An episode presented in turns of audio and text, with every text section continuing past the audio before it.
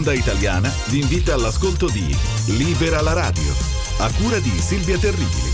Informazione, musica e cultura italiana.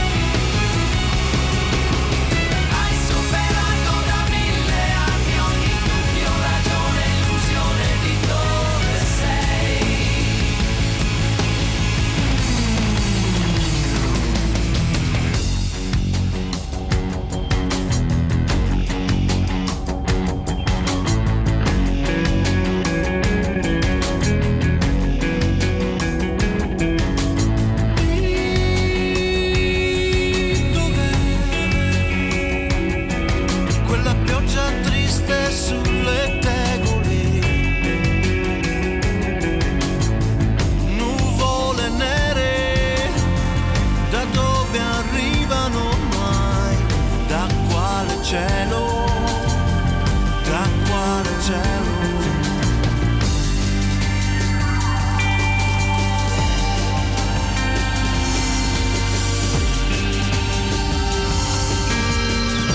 Non viaggio che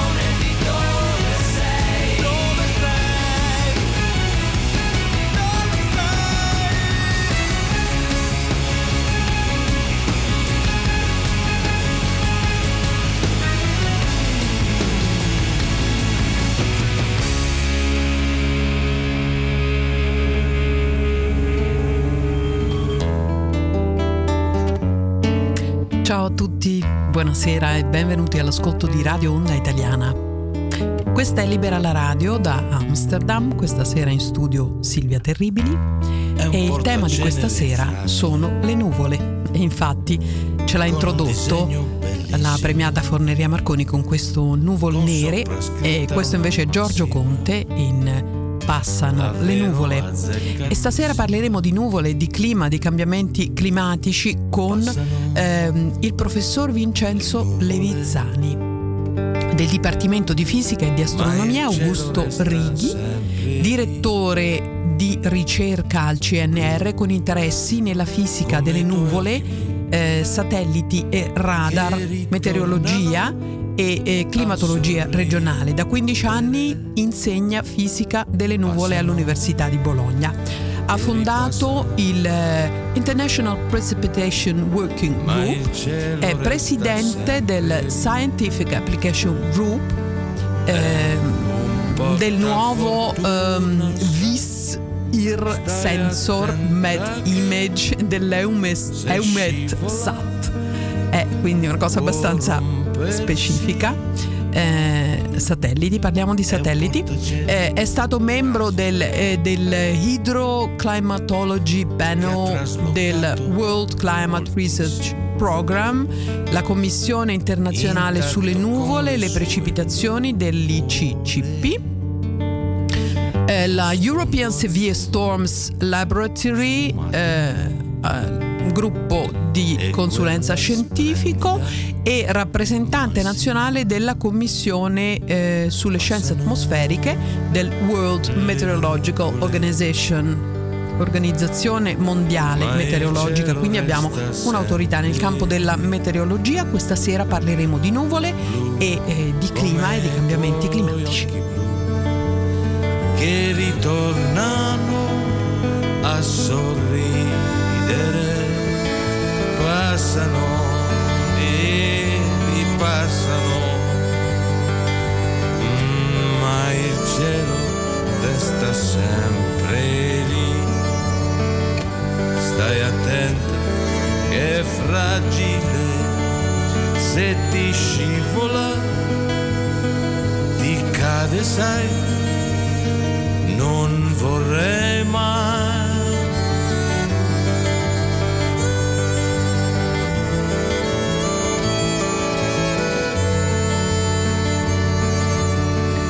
Stai attenta che è fragile, se ti scivola, ti cade, sai,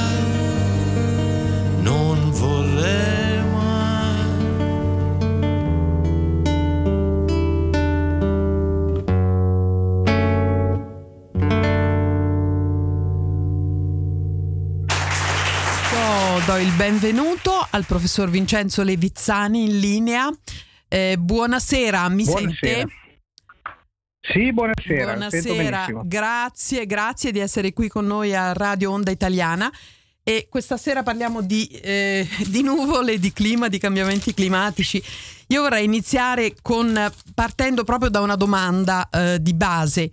Lo scopo della nostra radio è quello di fare eh, informazione su temi di attualità, su temi scottanti di attualità, eh, cercando di fare una divulgazione che arrivi, che possa arrivare a tutti e, e che vada un po' al di fuori delle, delle, eh, di quello che si sente comunemente nel mainstream, che sono delle affermazioni, sì, il clima, i problemi climatici, però non si approfondisce mai tanto troppo. Eh, l'effetto serra è indispensabile per la vita sulla Terra. Senza effetto serra moriremmo di freddo perché la Terra è fredda e viene riscaldata solo grazie al sole. Eh, il problema è lo sbilanciamento dell'effetto serra che sarebbe diventato eccessivo a causa della introduzione dei gas climalteranti nell'atmosfera da parte delle attività industriali. Però qui nasce la prima domanda. Il principale gas climalterante è il vapore acqueo, responsabile per il 60-70% dell'effetto serra. Il vapore acqueo è di origine antropica?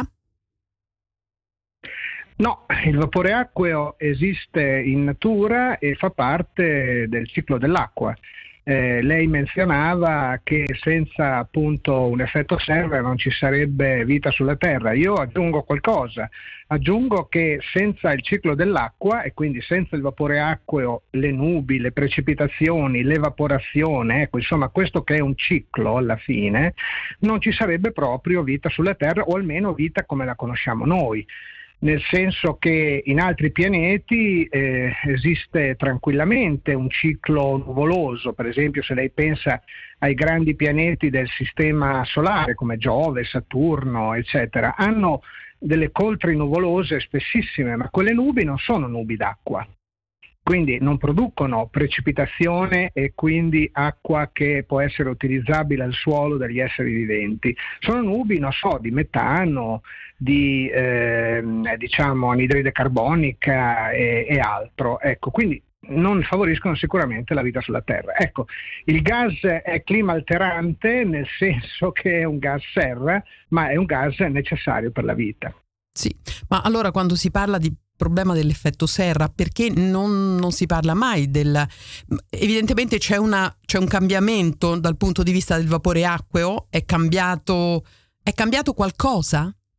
Nell'era industriale? No, il vapore acqueo, no, il vapore acqueo di per sé stesso non è cambiato, nel senso che appunto come le dicevo il ciclo dell'acqua più o meno è sempre quello, cioè noi abbiamo evaporazione dal, dagli specchi d'acqua, appunto oceani, mari, fiumi, laghi, eccetera, e mh, quindi eh, il vapore eh, evapora, va in, in, in atmosfera, condensa si producono le precipitazioni, ricade al suolo, percola nei, eh, diciamo, mh, mm, nei terreni e ritorna ai mari e così via, il ciclo continua. Ecco, quello che cambia è un'altra cosa, quello che cambia è la composizione dell'atmosfera, in senso appunto, come diceva lei, dei eh, gas clima alteranti. Lei ha menzionato l'anidride carbonica, insomma il CO2 o il biossido sì. di eh, appunto eh, però eh, diciamo questo non è l'unico,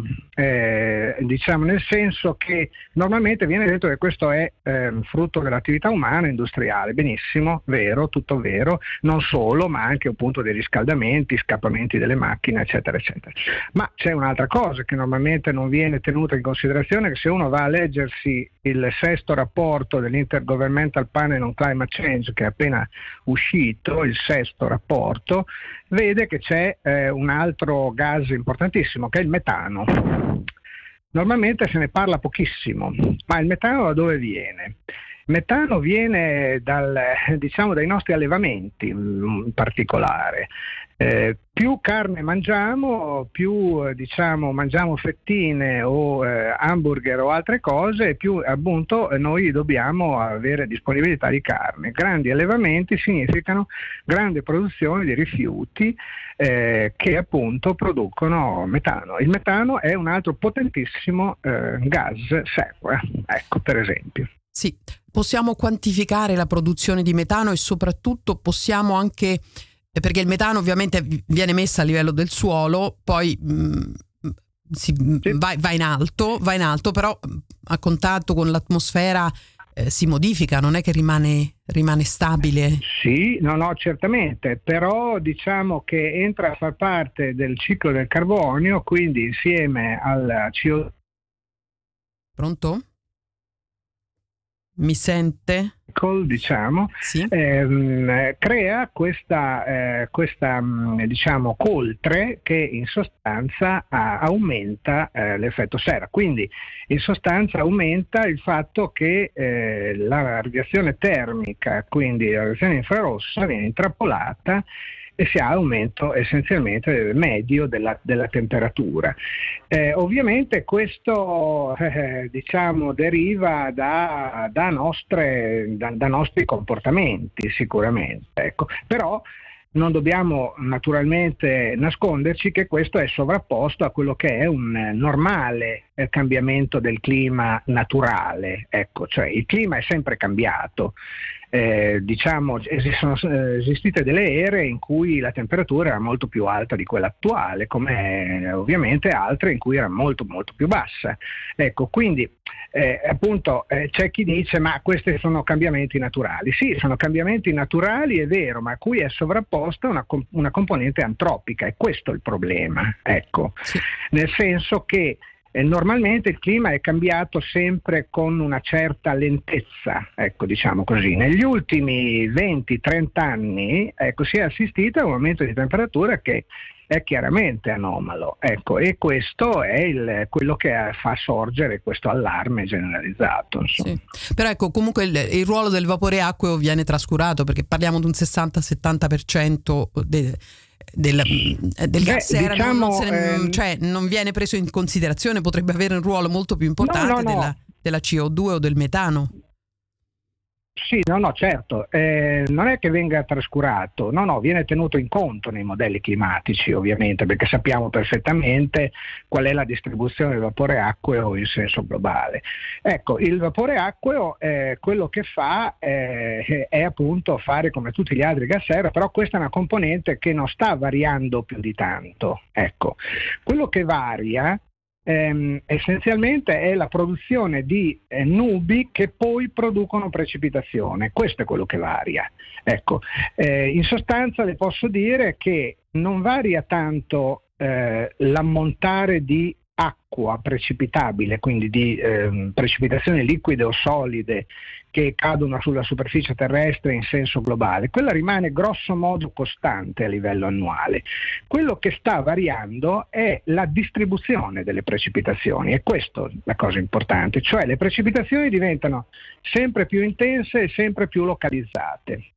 Non Quindi solo, grandi temporali. Si... Sì. Non solo, ma cioè, sì. si nota una specie di alterazione, diciamo, lunghi periodi di mm, cielo nuvoloso senza nessuna sì. precipitazione e poi all'improvviso sì. eh, questo certo. il diluvio. Eh, ma della, questo a cosa è dovuto?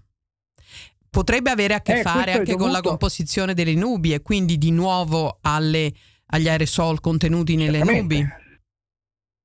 Dunque sì, eh, diciamo il tutto è dovuto eh, essenzialmente ad un aumento della temperatura. Se lei aumenta la temperatura aumenta la composizione nuvolosa dell'atmosfera, su questo non ci sono. Che però dubbi. poi precipiti, ecco. precipita, dovrebbe precipitare. Beh, diciamo Il naturale è quello, no? Evaporazione, no. Eh, condensazione sì, e esatto, pioggia. Esatto, però diciamo se lei eh, a un certo punto ha delle nubi che hanno un certo spessore e con l'aumento della temperatura questo spessore diminuisce, la precipitazione diventa meno ecco, diventa diciamo, eh, meno, eh, meno, impattante. E addirittura alcune nubi possono anche non formarsi in alcuni, in alcuni, luoghi. Perché? Perché il suolo è straordinariamente arido. Se lei pensa, per esempio, faccio sempre questo esempio quando me lo chiedono, eh, il corno d'Africa, quindi Etiopia, Somalia, Uganda, Kenya, eccetera, quindi l'Africa eh, orientale. Ecco, questa è una zona in cui vivono milioni e milioni di persone, le quali eh, per vivere si basano su un'agricoltura di sussistenza, cioè un'agricoltura che eh, non ha la possibilità di accedere all'irrigazione e eh, appunto è basata esclusivamente sulle piogge. Ecco, se noi alteriamo il clima globale, ecco, queste piogge eh, dipendono, eh, la gente di solito si stupisce ma è così, dipendono dalla distribuzione delle temperature dell'Oceano Indiano e dell'Oceano Pacifico, perché è la circolazione generale quella che porta le piogge in questo luogo. Se lei ha dei eh, periodi in cui aumenta la temperatura della superficie del mare, quindi momenti di El Niño, ecco, eh, questi poi influenzano, che poi naturalmente sono sulle coste dell'America del Sud, siamo d'accordo, però influenzano la distribuzione distribuzione delle piogge sia sull'Australia che sull'Indonesia fino all'Oceano eh, Indiano e quindi anche all'Africa orientale. Ecco qual è il problema. Quindi possiamo dire che il, le, le, temperature degli oceani eh, eh, sono quelle che caratterizzano eh, il, il, il, tempo meteorologico e poi a lungo andare anche il clima, le temperature degli oceani? Beh, diciamo è, è un, um, un, un, sistema estremamente composito, eh, terra, eh, mare, oceani e atmosfera, eh, sono strettamente collegati perché eh, ovviamente tutti questi influiscono sulla circolazione generale dell'atmosfera. Eh, per esempio, la cella di circolazione tropicale che eh, normalmente è appunto eh, collocata tra eh, l'equatore e i, diciamo, il subtropico, diciamo, quindi Africa del Nord, cose di questo genere, ecco, se questa cella di circolazione si sposta un po' più a nord, succede quello che è successo anche quest'estate, i 40-45 erotti gradi che ci sono stati anche sulla Sicilia, sull'Italia, su buona parte del Mediterraneo. Ecco, è questo qui il problema. Il, se noi alteriamo la temperatura del pianeta, quello che succede è si altera la circolazione, quindi la formazione delle eh, celle di circolazione e quindi la formazione delle nubi e anche il ciclo dell'acqua alla fine. Ecco. Ma quindi l'uomo è responsabile di questo? Cioè può, eh, l'uomo Dunque, è in grado eh, di alterare la temperatura del pianeta? Perché tra l'altro questo avviene soltanto di giorno, di notte eh, non, c'è, non, c'è, l'irradiazione solare, quindi di notte si dovrebbe no, stabilire un certo però, equilibrio. No, è vero, però eh, diciamo se lei la temperatura l'ha fatta alzare, non è che di, no, cioè, di, Beh, di notte è, sole, è vero cioè... che la temperatura cala, però cala eh, in, in, proporzione a quella che poi è la temperatura eh, durante il giorno. Dunque l'uomo è in grado di eh, alterare? Beh, l'uomo sì, è in, eh, sicuramente è in grado di mettere in atmosfera eh, delle, ehm, dei quantitativi enormi appunto di gas ma anche di particelle.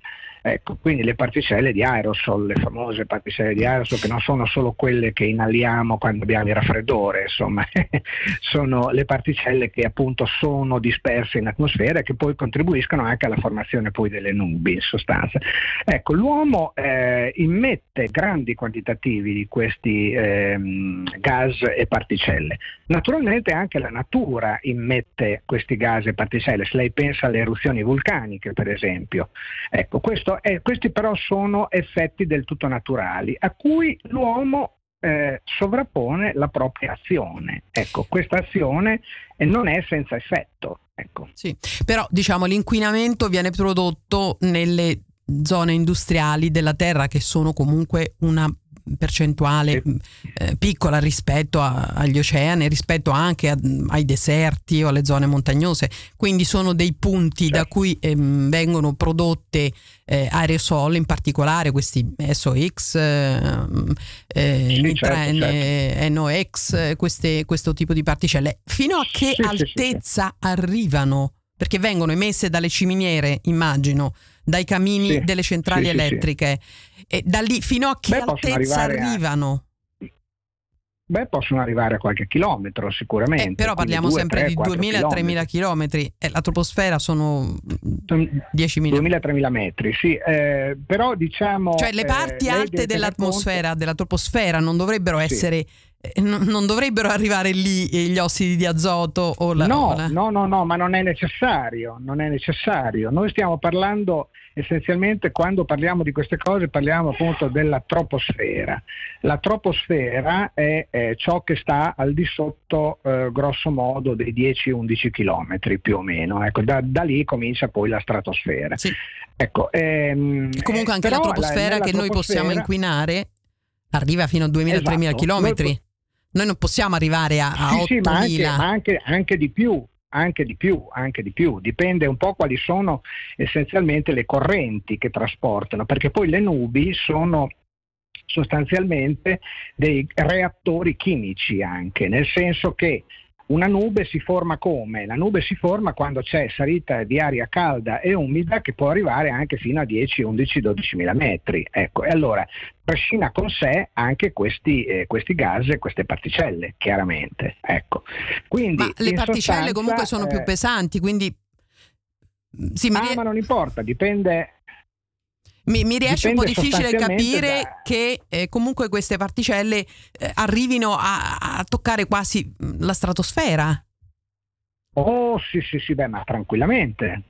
Dunque, se lei pensa a un'eruzione vulcanica di per sé stessa, eh, se è un'eruzione esplosiva, arriva tranquillamente in stratosfera. Beh, ma quella però l'esplosione vulcanica ha una potenza esplosiva che D'accordo. non è paragonabile a quella D'accordo. di una centrale elettrica, credo. No, e no, adesso, no. No questo, questo, no, questo mm. no, assolutamente, però eh, bisogna tenere conto del grandissimo quantitativo che noi stiamo eh, diciamo, mandando in atmosfera. Se lei incendia una foresta, come succede in Africa, in Indonesia o in Amazzonia, ecco, grandissimi quantitativi di particelle vengono immessi e anche naturalmente di gas.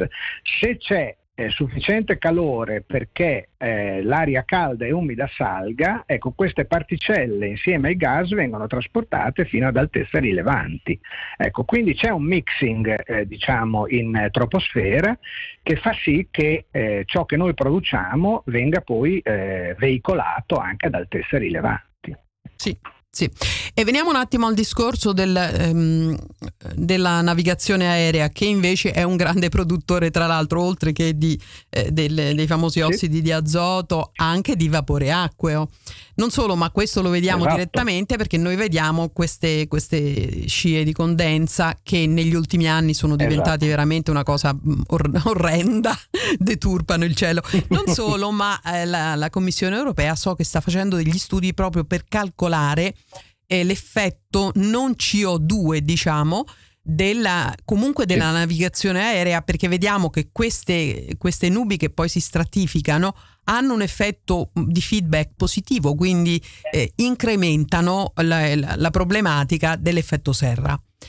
E, e quindi la domanda sì, è, ma esatto. visto che noi sappiamo che la navigazione aerea ha un effetto così impattante sull'effetto serra che già è così grave, perché non, non, non si fa nulla per, per ridurla? Noi potremmo benissimo fino a mille chilometri andare con il treno.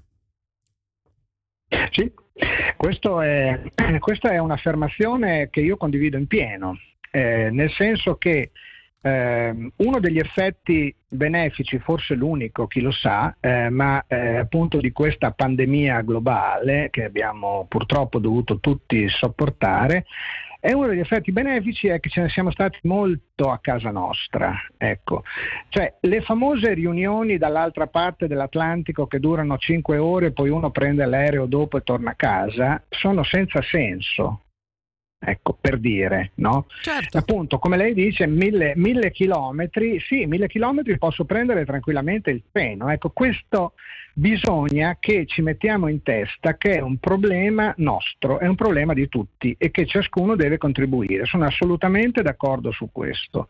Ecco, non ci sono dubbi. Sì, c'è un'altra problematica che è quella del riscaldamento ehm, repentino della stratosfera che viene indicato come la causa di alcuni eventi eh, molto violenti, molto ristretti mh, a livello di come tempo e anche come, come luogo eh, che si sono verificati, che si verificano sempre più spesso anche nei nostri paesi. E io ho assistito a un, un evento di questo tipo in Italia, ehm, causato chiaramente da un repentino surriscaldamento della stratosfera, cioè parliamo di 50 gradi eh, la stratosfera è già fredda, però diciamo comunque eh, c'è stato questo sbalzo uh-huh. improvviso che ha provocato cosiddetto, il cosiddetto downburst, che è una specie di una violentissima pioggia, violentissimi venti con um, una capacità distruttiva.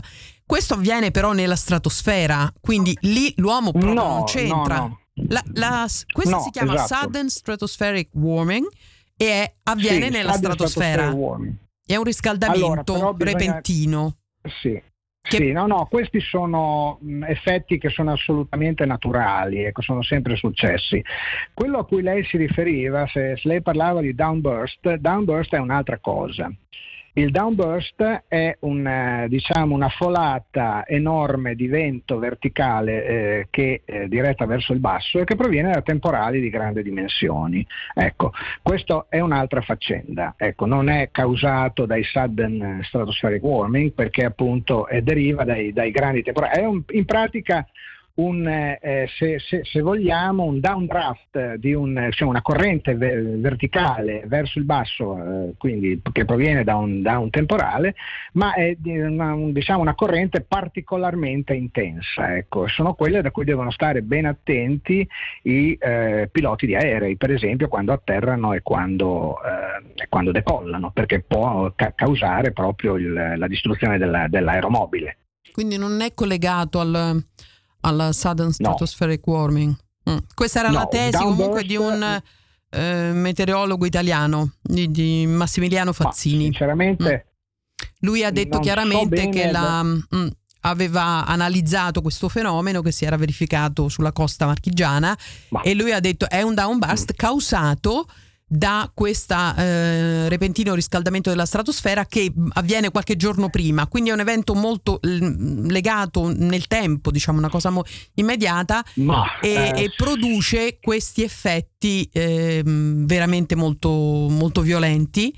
Ehm, però è anche vero Mm. che la stratos- Southern Stratospheric Warming ehm, produce una, ehm, una im- agisce sul vertice polare e quindi agisce anche su, sulle correnti a getto, dividendole in Certo. due e in questo modo provocando anche degli eventi meteorologici di grande intensità come Ecco. un grande freddo. Eh, ah, e qui ecco, abbiamo in però a che fare senso, con, eh, Sì, con un intervento. in questo senso sì. Sì, però questo non si spiega, cioè l'uomo qui non c'entra. No, no, no, qui l'uomo Eh. non c'entra nulla. Però da Eh, questo no, dovremmo no, no, anche- assolutamente. tenerne conto perché sembra che questi episodi nella stratosfera si stiano, ehm, cioè in passato erano molto mm, po- pochissimo, molto poco frequenti e invece ora si stanno ri- riproducendo molto più spesso e hanno provocato, credo, forse uno o due anni fa una grande gelata nel- negli Stati Uniti Mm. perché sono in Mm. grado di influenzare fortemente il, il- il clima, eh, dividendo, intervenendo sul vertice, Dunque. vortice polare e soprattutto sulle correnti a getto, quindi mh, Ma frantumandole. guardi, eh, sì, sì, no, d'accordissimo. Ehm, allora, eh, bisogna sempre stare estremamente attenti nel distinguere le pere dalle mele, cioè nel distinguere la meteorologia dal clima. Sono due cose, come sappiamo, eh, parecchio diverse, nel senso che la meteorologia è, un, eh, diciamo, è l'evoluzione quindi dell'atmosfera terrestre sulla scala dei giorni.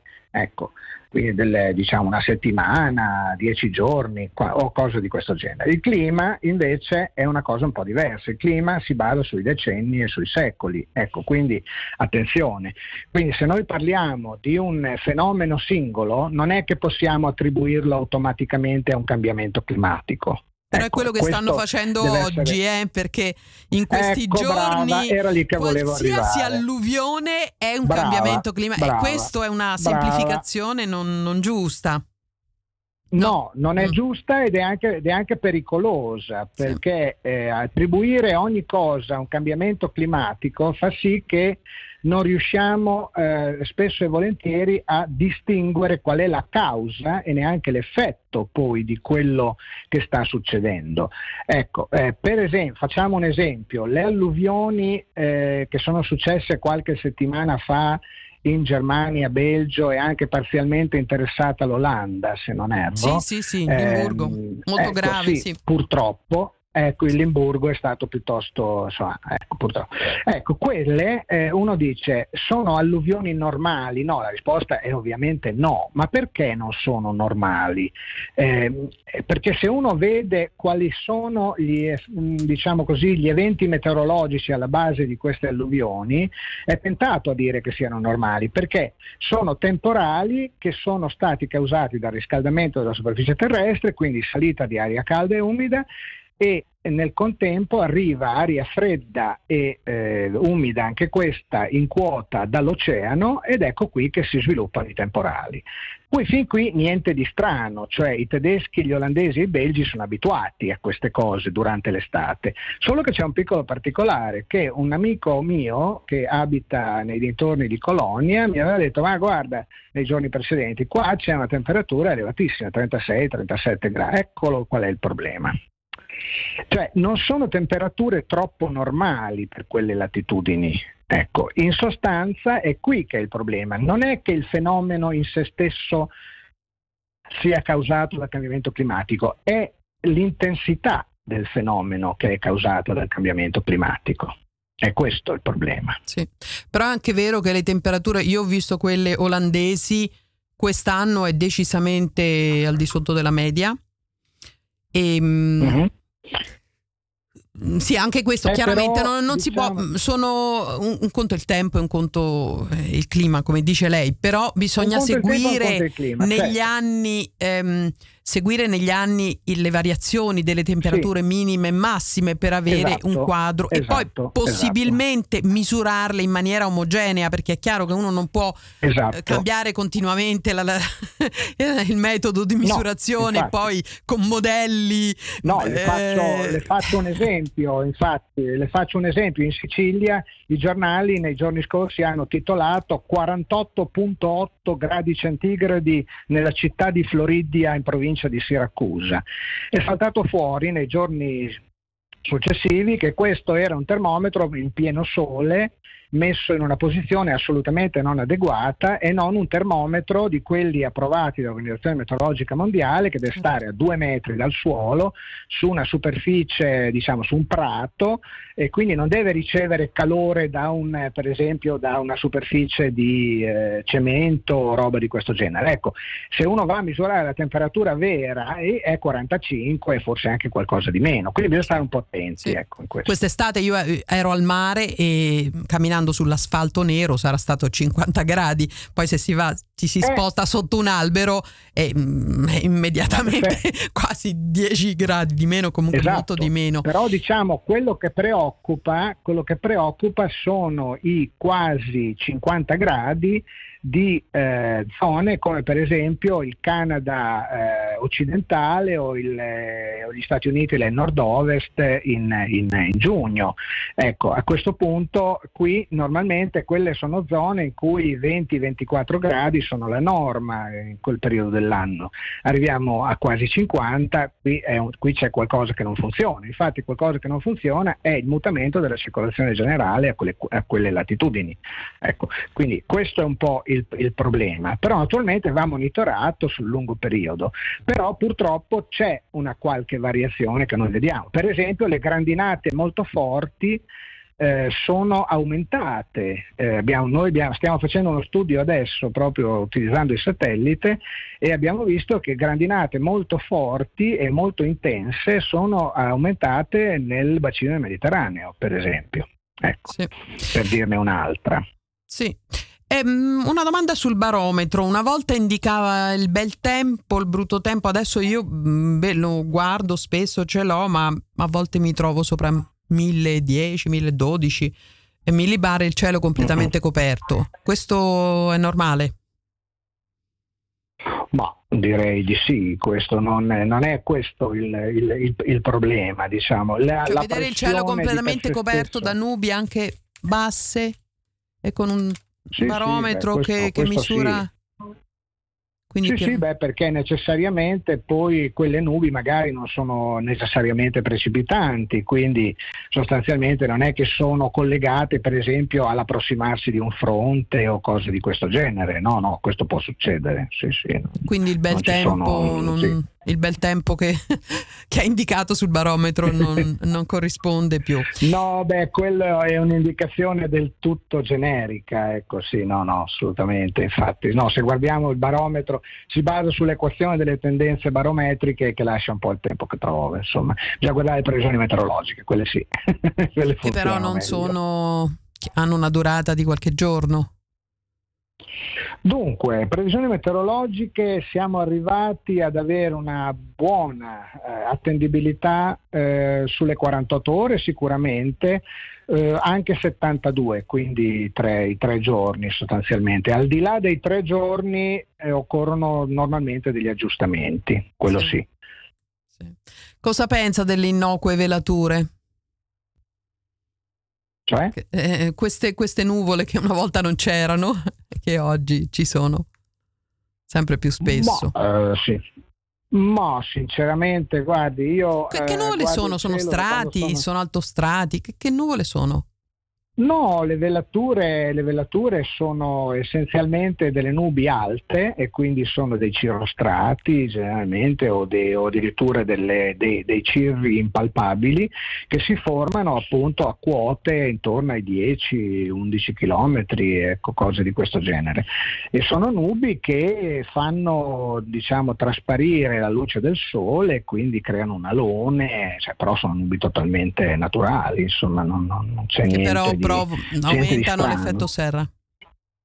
Aumenta, ma, bloccano, quelle, bloccano quelle la, sì, circolazione sì del... Perché, mm. ma diciamo che eh, in, interferiscono con gli scambi radiativi dell'atmosfera ah. con, eh, con, con, l'esterno, quello sì, sì. sono nubi eh, semitrasparenti e quindi sì, in questo senso non fanno da schermo, no, quello no. Mm. Ma in passato c'erano? Ecco, invece... C'erano in passato? Come? C'erano anche in passato? Sì, sì, sì, ci sono sempre state. No, no, queste le, le nubi di cui stiamo parlando, in sostanza sulle nubi non abbiamo inventato niente, no. Però possiamo inventare. No. C'è, c'è, tutto il capitolo, Ma, anche l'IPCC sta parlando sempre più spesso di ingegneria climatica, di utilizzo dell'ingegneria ecco, climatica.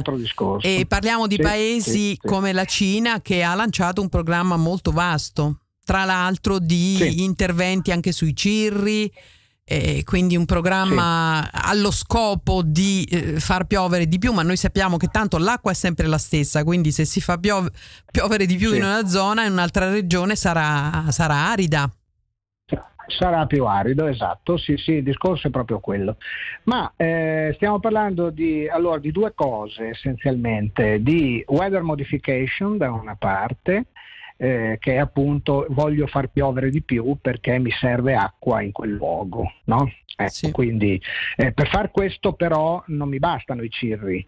Eh, diciamo devo già avere delle nubi che siano precipitanti di partenza. Ecco, quello che posso sperare di fare è inseminandole quindi eh, spargendo al loro interno dei nucleanti, cioè delle particelle di aerosol che mi formino delle goccioline più grandi, si usa normalmente lo ioduro d'argento per eh, AGE, ecco, eh, per, us- per far questo, perché è un potente nucleante del ghiaccio e quindi fa sì che le nubi aumentino il loro potere precipitante. Ecco, però devo avere già in sostanza un substrato nuvoloso che eh, sia prono alla eh, formazione formazione di precipitazione. Quindi aumento la capacità precipitativa della singola nube. Questa è una delle cose. Eh, invece l'ingegneria, la geoengineering, quello di cui stavo parlando prima, ecco, è un'altra faccenda ancora. Ecco, um, in sostanza qui si tratta di aumentare eh, le, le, nubi che possono fare da schermo alla radiazione solare, quindi diminuire la temperatura da un lato, e poi ci sono molte altre cose che girano intorno alla geoengineering per sequestrare, per esempio, eh, si dice così, eh, sequestrazione del, eh, della CO2 nei suoli per esempio. Oppure, non so, eh, c'è chi ha parlato di mandare nello spazio dei satelliti con dei enormi specchi per riflettere la radiazione solare e molte altre cose.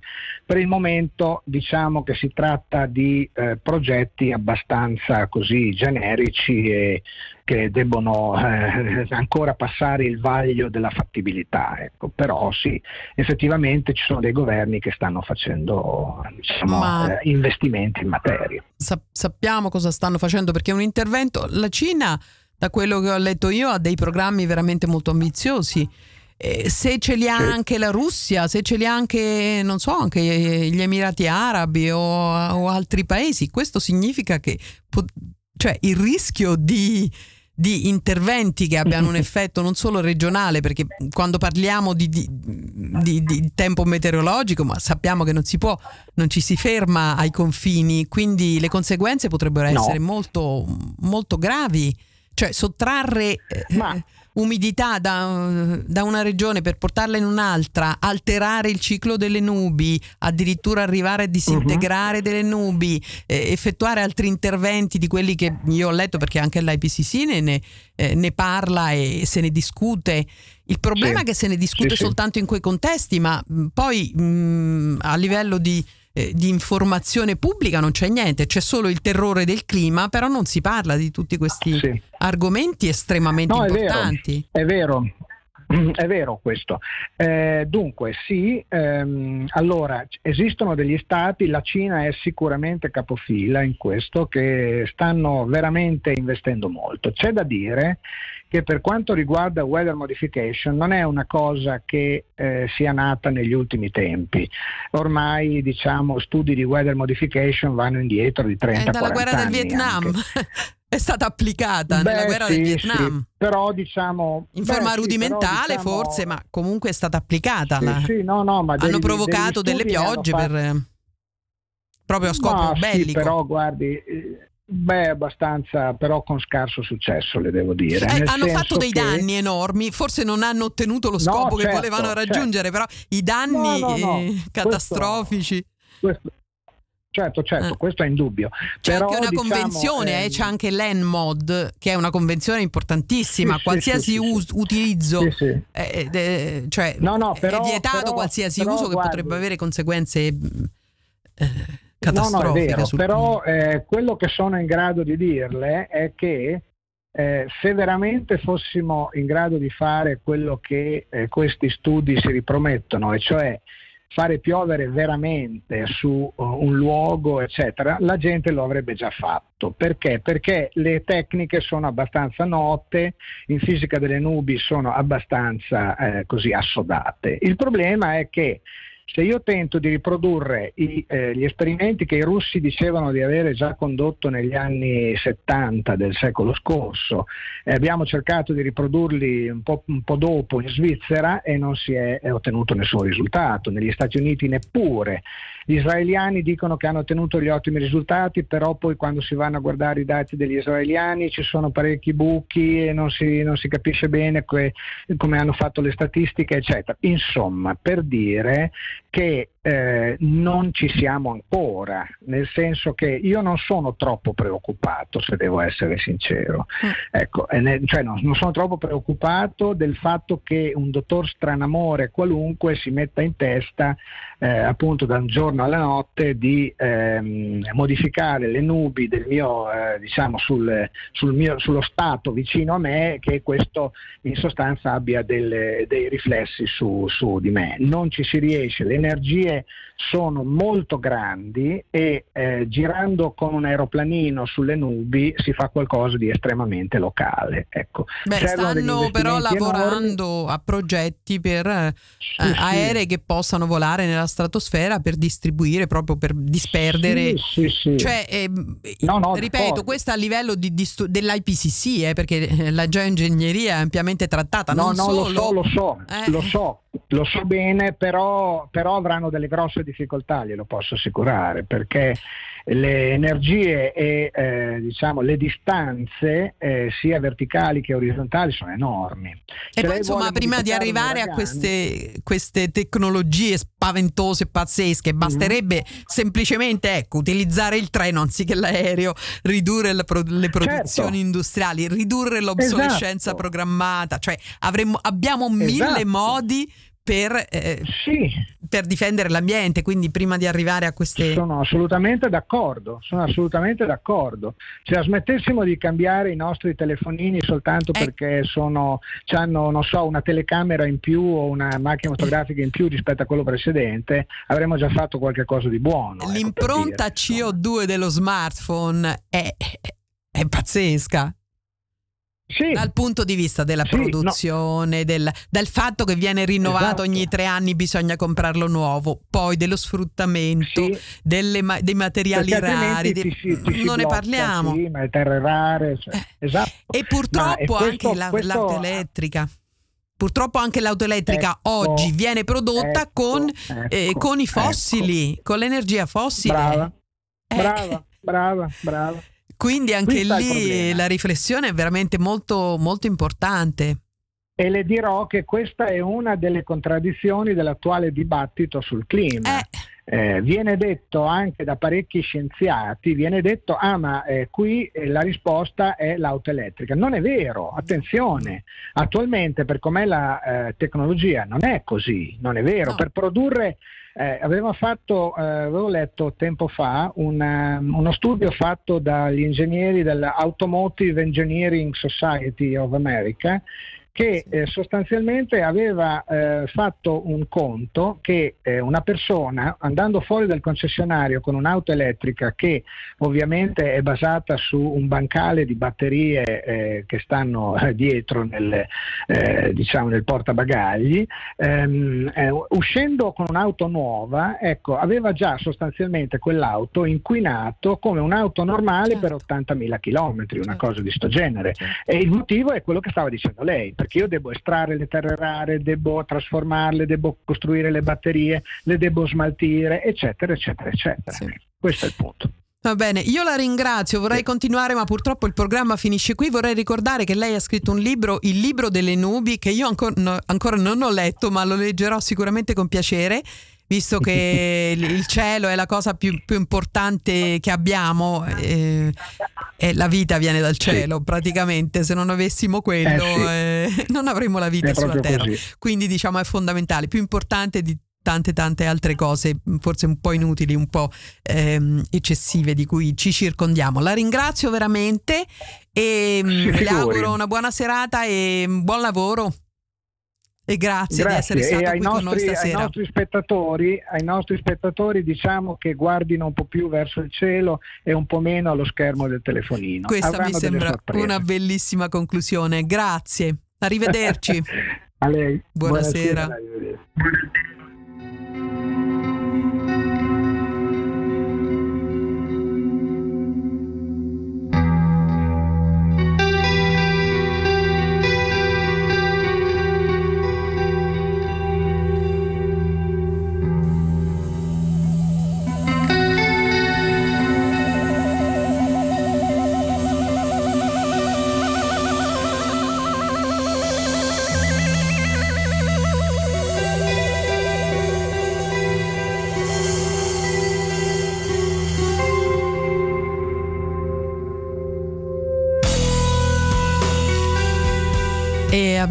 Avuto un interessante dialogo con il professor Vincenzo Levizzani, Dipartimento di Fisica e Astronomia Augusto Righi dell'Università di Bologna, direttore di ricerca al CNR con interesse particolare nella fisica delle eh, nubi, satelliti e meteorologia radar e climatologia regionale. Eh, ringrazio ancora il professore per eh, la sua partecipazione questa sera a Radio Onda Italiana. Ricordo il libro scritto, uscito di recente, il libro delle nubi di Vincenzo Levizzani. E eh, questo è tutto per, per, stasera per eh, Radio Onda Italiana, il programma Libera la Radio con Silvia Terribili. Vi ringrazio per l'attenzione e vi do l'appuntamento alla prossima settimana, sempre alle 20, qui a Radio Salto Amsterdam.